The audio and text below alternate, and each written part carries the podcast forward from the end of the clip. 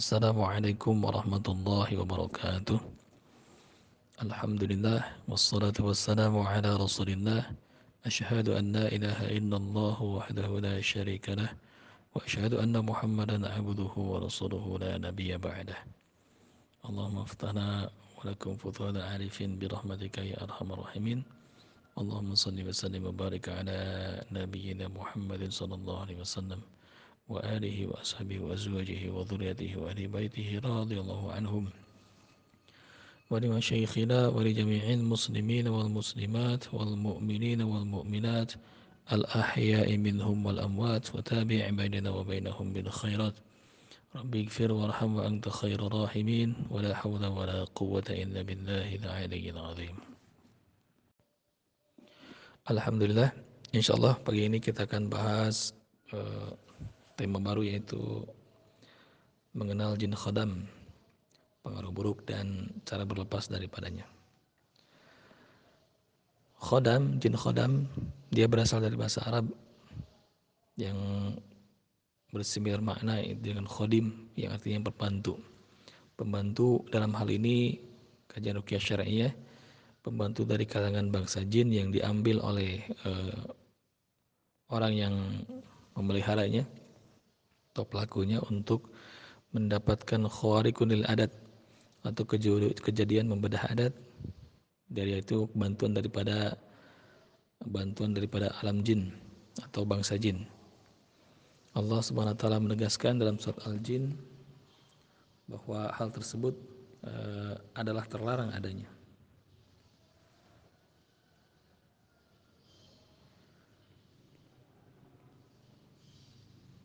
Suatu saat kerjasama tersebut yang mana khodam ini akan memenuhi apa saja yang ingin diinginkan oleh pemiliknya.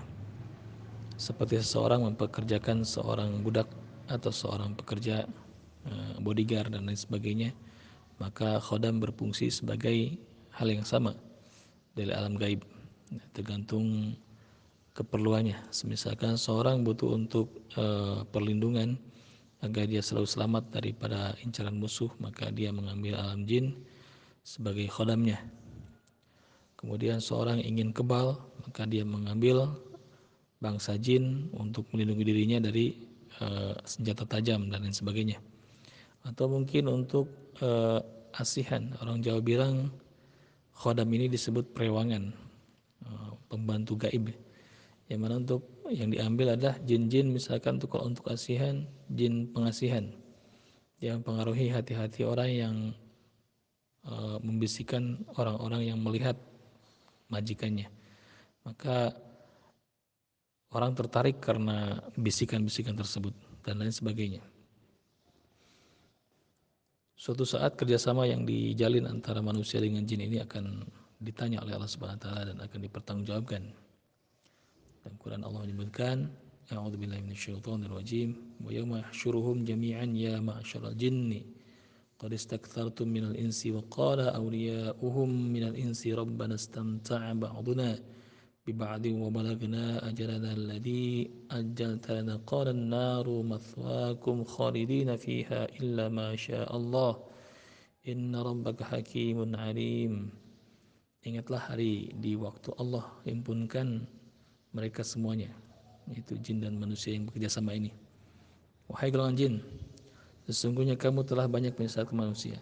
Lalu berkatalah kawan-kawan mereka dari golongan manusia, ya Tuhan kami, sesungguhnya sebagian daripada kami telah dapat kesenangan dan dari sebagian yang lain, dan kami telah sampai kepada waktu yang telah engkau tentukan bagi kami. Allah berfirman, nerakalah itu, neraka itulah tempat tinggal kamu, sedang kamu kekal di dalamnya kecuali kalau Allah menghendaki yang lain. Sesungguhnya Tuhanmu maha bijaksana dan lagi maha mengetahui. Ini di surat Al-An'am ayat seratus dua puluh delapan mengisahkan bagaimana manusia bekerjasama dengan e, mereka, yaitu alam jin dengan jin.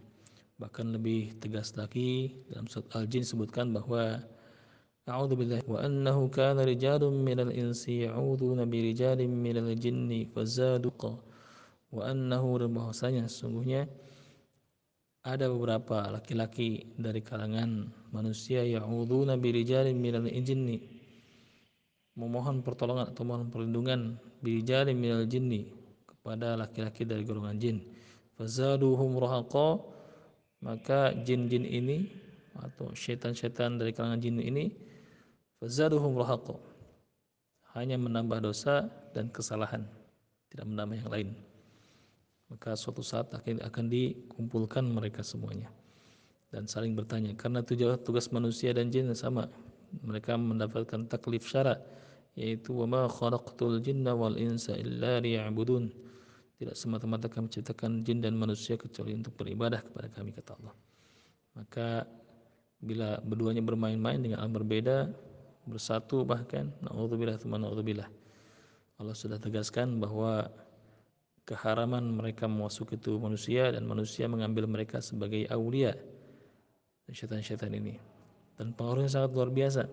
Orang menjadi sulit beribadah, orang menjadi sulit uh, membaca Al-Quran, orang menjadi sulit mengendalikan emosinya dan lain sebagainya. Inilah orang-orang tipikal yang memiliki khodam dari kalangan bangsa jin, artian syaitan dari kalangan bangsa jin. Sifat mereka sama semuanya, pendusta. Maka berhati-hatilah, hujah selalu didatangkan kepada mereka, dan alhamdulillah mereka seperti ahli-ahli agama, dan nanti ada khodam dari kalangan uh, ahli-ahli dakwah misalkan, atau orang-orang yang seolah-olah dekat dengan Allah subhanahu wa taala dari amalan-amalan uh, as-sihrul ulia, sihir-sihir yang dari kalangan uh, pesantren dan lain sebagainya. Nah, kita perlu waspada akan akibat buruk setelahnya. Dan nanti ada as-sihru sufla, sihir tingkat bawah, artian yang mereka amalkan adalah benar-benar jin kafir, bukan dari kalangan jin fasik atau munafik, tapi jin-jin kafir, jin-jin zalim, jin-jin musyrik. Maka pengaruhnya sangat luar biasa. Mereka akan kepanasan memasuki masjid, mendengarkan Al-Quran mereka akan kepanasan, bahkan mereka tidak akan mampu beribadah selayaknya orang-orang yang normal beribadah. Na'udzubillah tsumma na'udzubillah. Kemudian pada perkembangannya, jin khodam ini memang benar-benar memberikan apa yang diinginkan oleh e, pemiliknya atau majikannya, mulai dari tergantung jasa yang digunakan atau apa namanya, tergantung jasa yang diberikan atau bidang masing-masing. Seperti misalkan dia jin kebal, maka dia berfungsi untuk menahan e, bersentuhnya antara kulit e, pemiliknya atau pemajikannya dengan benda tajam, seperti seperti pisau misalkan, golok, pedang dan lain sebagainya. Itu tugas mereka. Kalau misalkan dia jin tenaga dalam, maka dia berfungsi untuk uh, mendorong tanpa menyentuh, seolah-olah uh, sang majikan memukul tapi tanpa menyentuh, tapi dia kena, nah, seperti itu dan lain sebagainya. Jin khodam bisa berasal dari amalan-amalan yang disebut amalan-amalan bid'ah atau amalan-amalan yang ingkar sunnah, yang tidak pernah dicontohkan baginda Nabi Sallallahu Alaihi Wasallam. Jin khodam juga bisa berasal atau diundang dari benda-benda pusaka atau benda-benda yang dikeramatkan atau benda-benda yang ditanam, benda yang diminumkan seperti misalkan pelor, gotri dan sebagainya.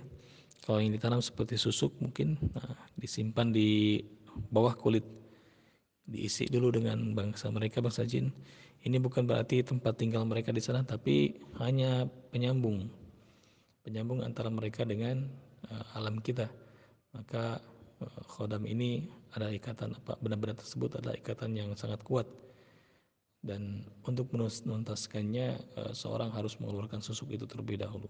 Kalau misalkan dia disimpan di dalam perut, baik itu berupa mustika atau berlian atau misalkan berupa pelor dan sebagainya diminumkan, maka dia harus memuntahkannya dan mengeluarkannya atau melakukan operasi dan lain sebagainya. Dan ada dari amalan-amalan, amalan-amalan ini, amalan-amalan ini nanti dia ber uh, tujuan untuk bertujuan untuk memanggil bangsa jin, baik dengan uh, amalan-amalan yang sifatnya Hindusme atau amalan-amalan Hindu seperti misalkan puasa mutih, puasa mati geni, mandi di tujuh sungai, kemudian eh, apa namanya syarat ijazah mungkin dan lain sebagainya, atau dengan amalan-amalan wirid-wirid atau zikir-zikir yang overdosis, artinya di sini melebihi takaran, Dan dua kemungkinan yang mengamalkan wirid-wirid seperti ini. Ada orang yang kuat hatinya, uh, mungkin dia kuat dan dia menjadi dukun. Kalau misalkan tidak kuat, maka uh, kebanyakan dari mereka hilang akal alias gila, alias stres. Maka kita mengenal di pesantren karena karena ngaji Saifi katanya tidak kesampaian, dia sampai gila seperti itu. Dan dia sudah wali pangkatnya. Nah. Kasihan orang-orang yang menyangka dia wali, padahal itu penyakit, ada jin yang masuk ke dalam tubuhnya dan sulit dikeluarkan. Tidak ada wali sampai seperti itu, kecuali yang orang-orang yang benar-benar cinta kepada Allah melebihi takarannya, dan dia gila karena cinta itu. Ini karena amalan yang dia tarik masuk ke dalam tubuhnya dan dia gila, dan dikendalikan oleh jin. Amarahnya memuncak, makannya melebihi porsi. Kalau dia sudah marah, meja pun dengan satu tangan dibanting dan lain sebagainya. Orang-orang takut kepadanya, orang gila. Maka penanganannya pun berbeda, bukan tidak cukup dengan ruqyah, perlunya benar-benar pendekatan yang mendalam dan keluarkan darah di kepalanya alias dibekam, kemudian dimandikan dan diruqyah dan lain sebagainya. Ada juga khodam yang berasal dari benda-benda yang dianggap keramat atau pusaka, seperti misalkan keris, keris-keris, keris benda biasa, benda budaya. Dan dia dijadikan senjata para ulama terdahulu. Tapi ketika keris ini dianggap dipusakakan dan diagung-agungkan melebihi takarannya, diagungkan melebihi Allah Subhanahu wa Taala, maka dia jadi berhala-berhala baru dalam hati kita. Dan buhul yang paling kuat adalah buhul dalam hati, bukan buhul di atau benda pusaka. Maka yang perlu dihancurkan adalah keyakinan hati terlebih dahulu akan benda tersebut. Hinakan benda tersebut di hati, baru kita musnahkan. Ini yang efektif. Kalau kita hanya memusnahkan luarnya saja tanpa memusnahkan hatinya, maka ini perbuatan yang sia-sia. Karena nanti dia bisa berpindah kepada benda yang lain dan bisa membeli benda yang lain dan masuk ke benda tersebut. Naudzubillah. Ada juga yang berupa diminum, misalkan seperti mustika atau mutiara, atau misalkan apa namanya batu-batu kecil, pelor, atau apa namanya gotri dan lain sebagainya. Dia diminumkan setelah sebelumnya dibacakan mantra terlebih dahulu dan masuk ke dalam tubuh. Dia tinggal di perut.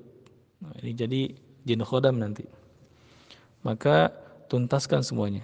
Nah, ketika orang-orang ini, pemilik khodam ini sulit meninggal, mungkin ada amal-amal masa hidupnya yang amal-amal sini amal syar'i dan Allah ridho terhadapnya. Tapi dia dalam keadaan dalam keadaan uh, bergelimang kemusyrikan tanpa dia punya ilmu atasnya, Allah mungkin uh, rahmat dan sayang padanya, maka biasanya orang ini sulit meninggal.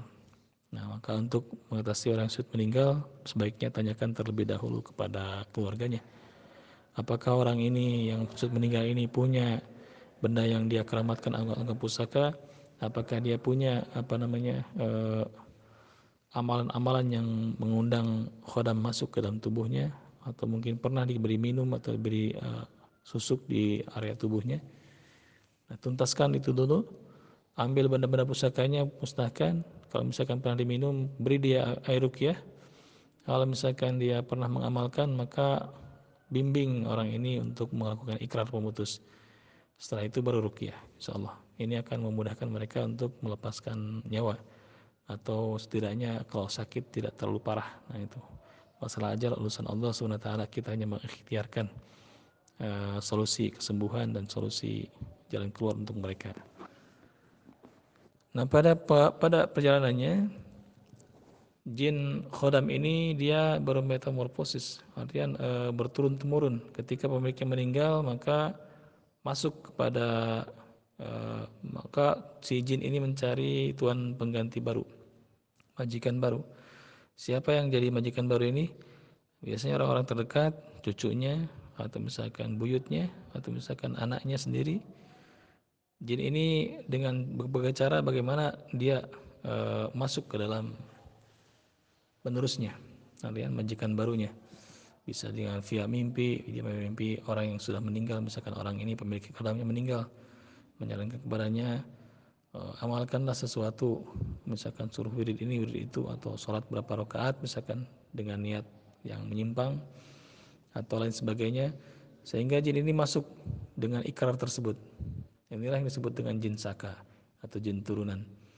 Nah, mereka yang menimpa anak-anak kecil, langsung tiba-tiba si anaknya ini atau misalkan pewarisnya ini memiliki kemampuan yang dimiliki oleh e, generasi sebelumnya yang sudah meninggal tadi, tanpa harus proses belajar atau ritual tertentu.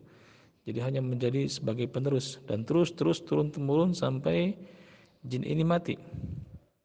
Bahkan bisa tergantikan dengan jin yang lain sampai bersambung terus uh, sampai hari hari kiamat. Dan ini yang disebut dengan dosa jariyah.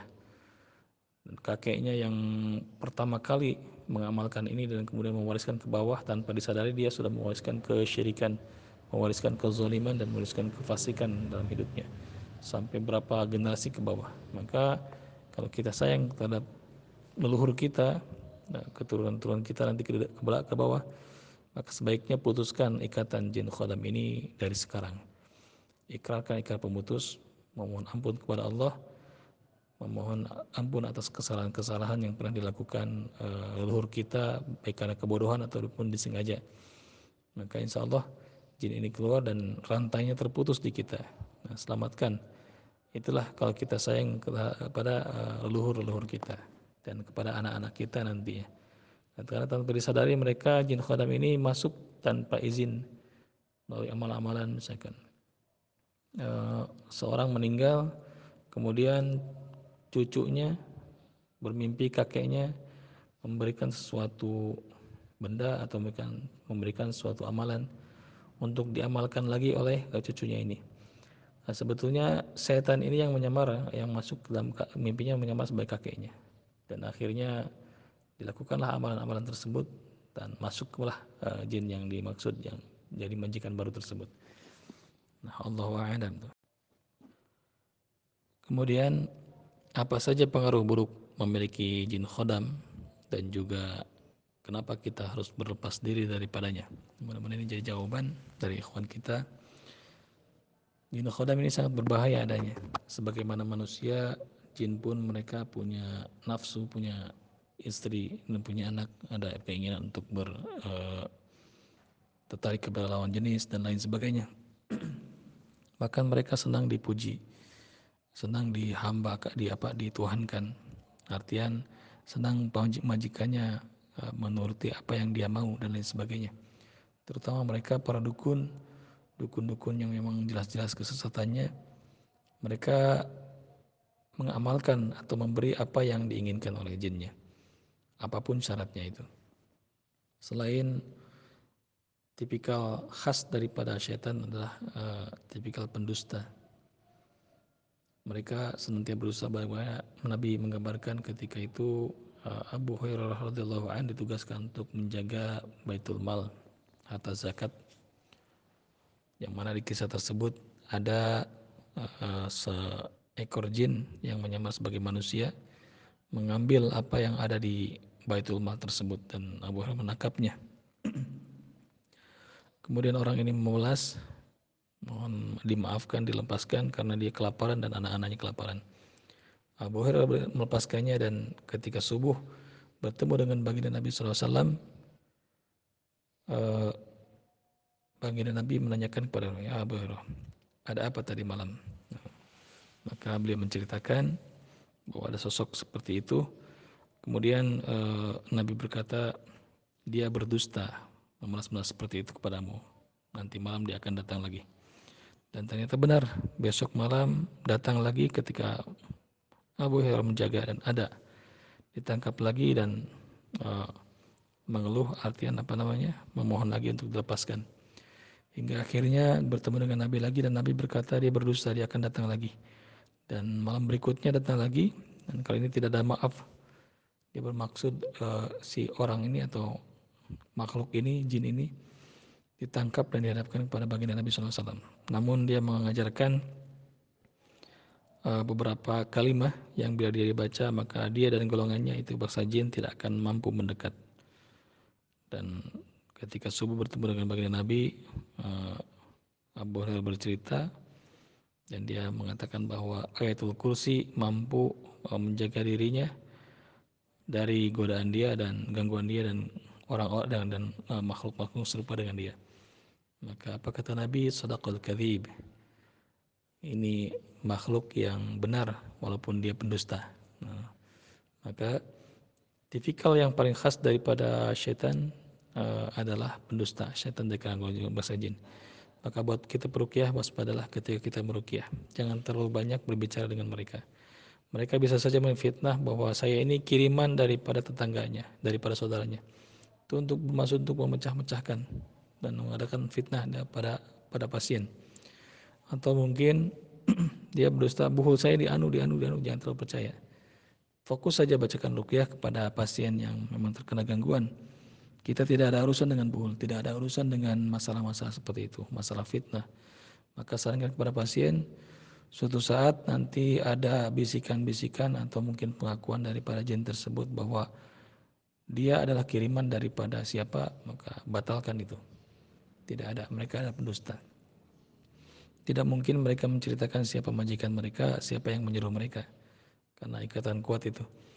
Namun mereka pandai sekali berdusta. Maka fokuskan kepada ruqyah, baca saja. Baca saja, jangan terlalu banyak berbicara dengan mereka.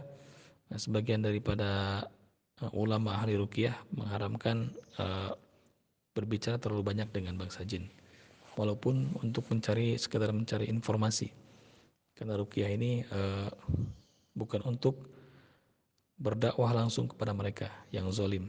Mereka tidak akan bertobat walaupun mereka berpura-pura syahadat dan lain sebagainya. Kalau mereka misalkan mau bertobat, maka bawa dengan orangnya masuk ke majelis ta'lim atau majelis dakwah.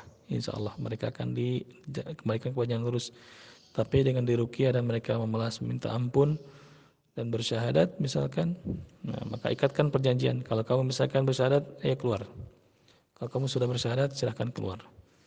Syaratnya, misalkan mereka tidak bisa, saya terikat, maka apa yang mengingatmu? Anu, nah ini jangan langsung, langsung kita percaya.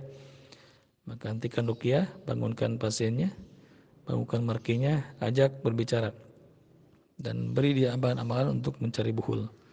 Amalan ini apa berupa dia salat dua rakaat, kemudian lakukan ruqyah mandiri dan nanti Allah sendiri yang tunjukkan buhulnya dengan cara dia, dengan cara Allah subhanahu wa taala. Baik itu dari gambaran mimpi-mimpi atau dari keluarnya buhul tanpa kita cari. Wallahu a'lam.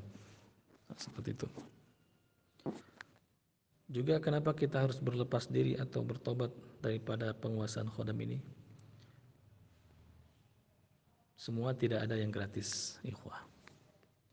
Ketika kita mempekerjakan mereka atau mengambil mereka sebagai teman setia, atau mungkin lebih jauhnya menghambakan diri kita kepada mereka, mungkin mereka memberikan apa yang kita inginkan, kekayaan, kegagahan, kekebalan mungkin, atau ilmu-ilmu kanuragan tanpa proses belajar, atau orang semuanya segan, tapi semuanya tidak ada yang gratis.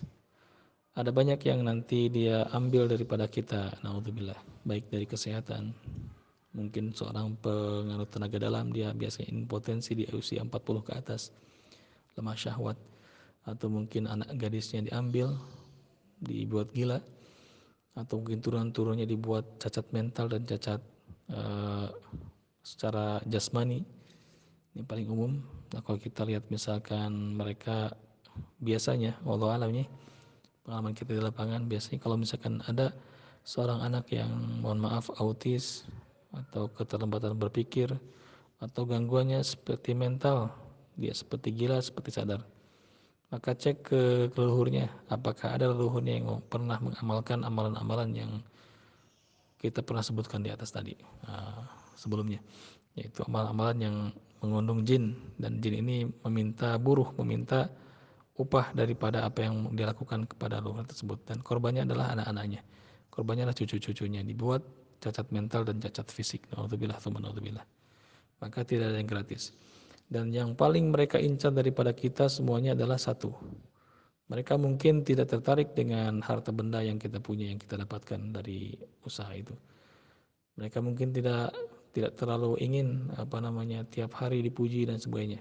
Nah, mungkin saja halus sekali bahasanya, tapi mereka mengincar satu, yaitu akidah kita, keimanan kita yang dipupuk dari hari ke hari terus sampai bertemu dengan ujung hayat, artian di ujung kematian, dan mereka kunci mati karena keyakinan hati ini. Kunci mati jangan sampai mereka mengucapkan atau melafazkan la ilaha illallah Muhammadur Rasulullah atau mati dalam keadaan membawa iman. Na'udzubillah tsumma na'udzubillah. Ini yang paling mereka cari dari kita semuanya.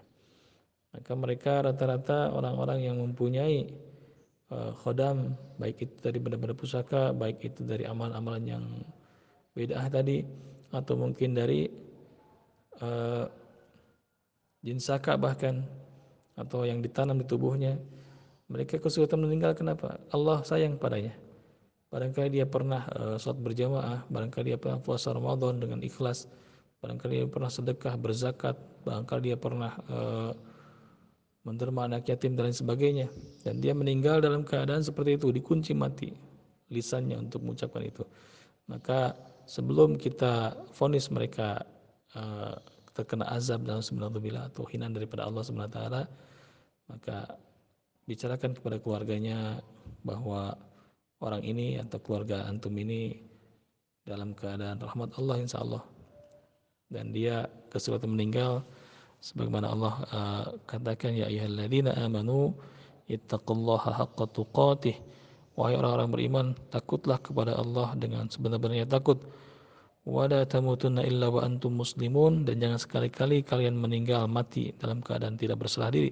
Wa antum muslimun, dalam keadaan bersalah, kecuali dalam keadaan berserah diri. Nah, berserah dirinya ini bukan pada Allah tapi pada benda-benda tersebut dan amalan-amalan tersebut atau benda-benda yang ditanam tersebut atau leluhur-leluhurnya tersebut. Maka batalkan saat itu juga.